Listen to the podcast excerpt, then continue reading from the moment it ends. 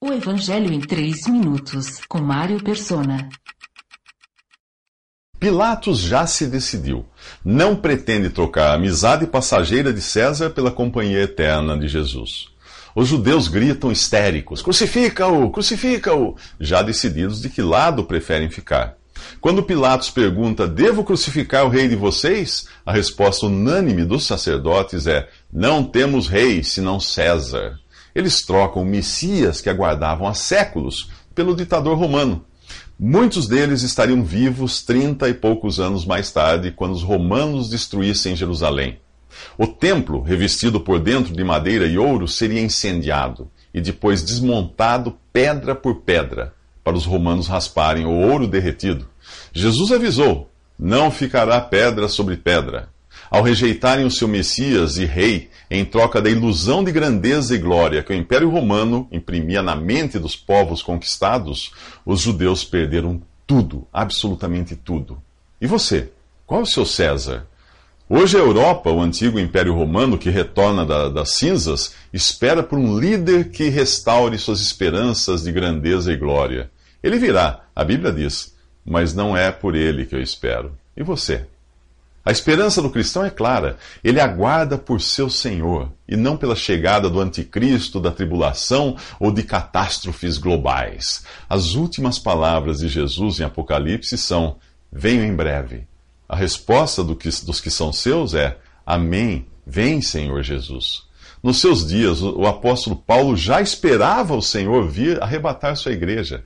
Ele se inclui nesse evento ao dizer: Nós, os que ficarmos vivos, seremos arrebatados com eles nas nuvens para o encontro com o Senhor nos ares. Quanto tempo falta para isso? A carta aos Hebreus responde: breve, muito breve, um poucochinho de tempo. No grego, a palavra micron aparece com o sentido de um átimo, muito pouco. Pelo menos é como irá aparecer para aqueles que estiverem com Cristo.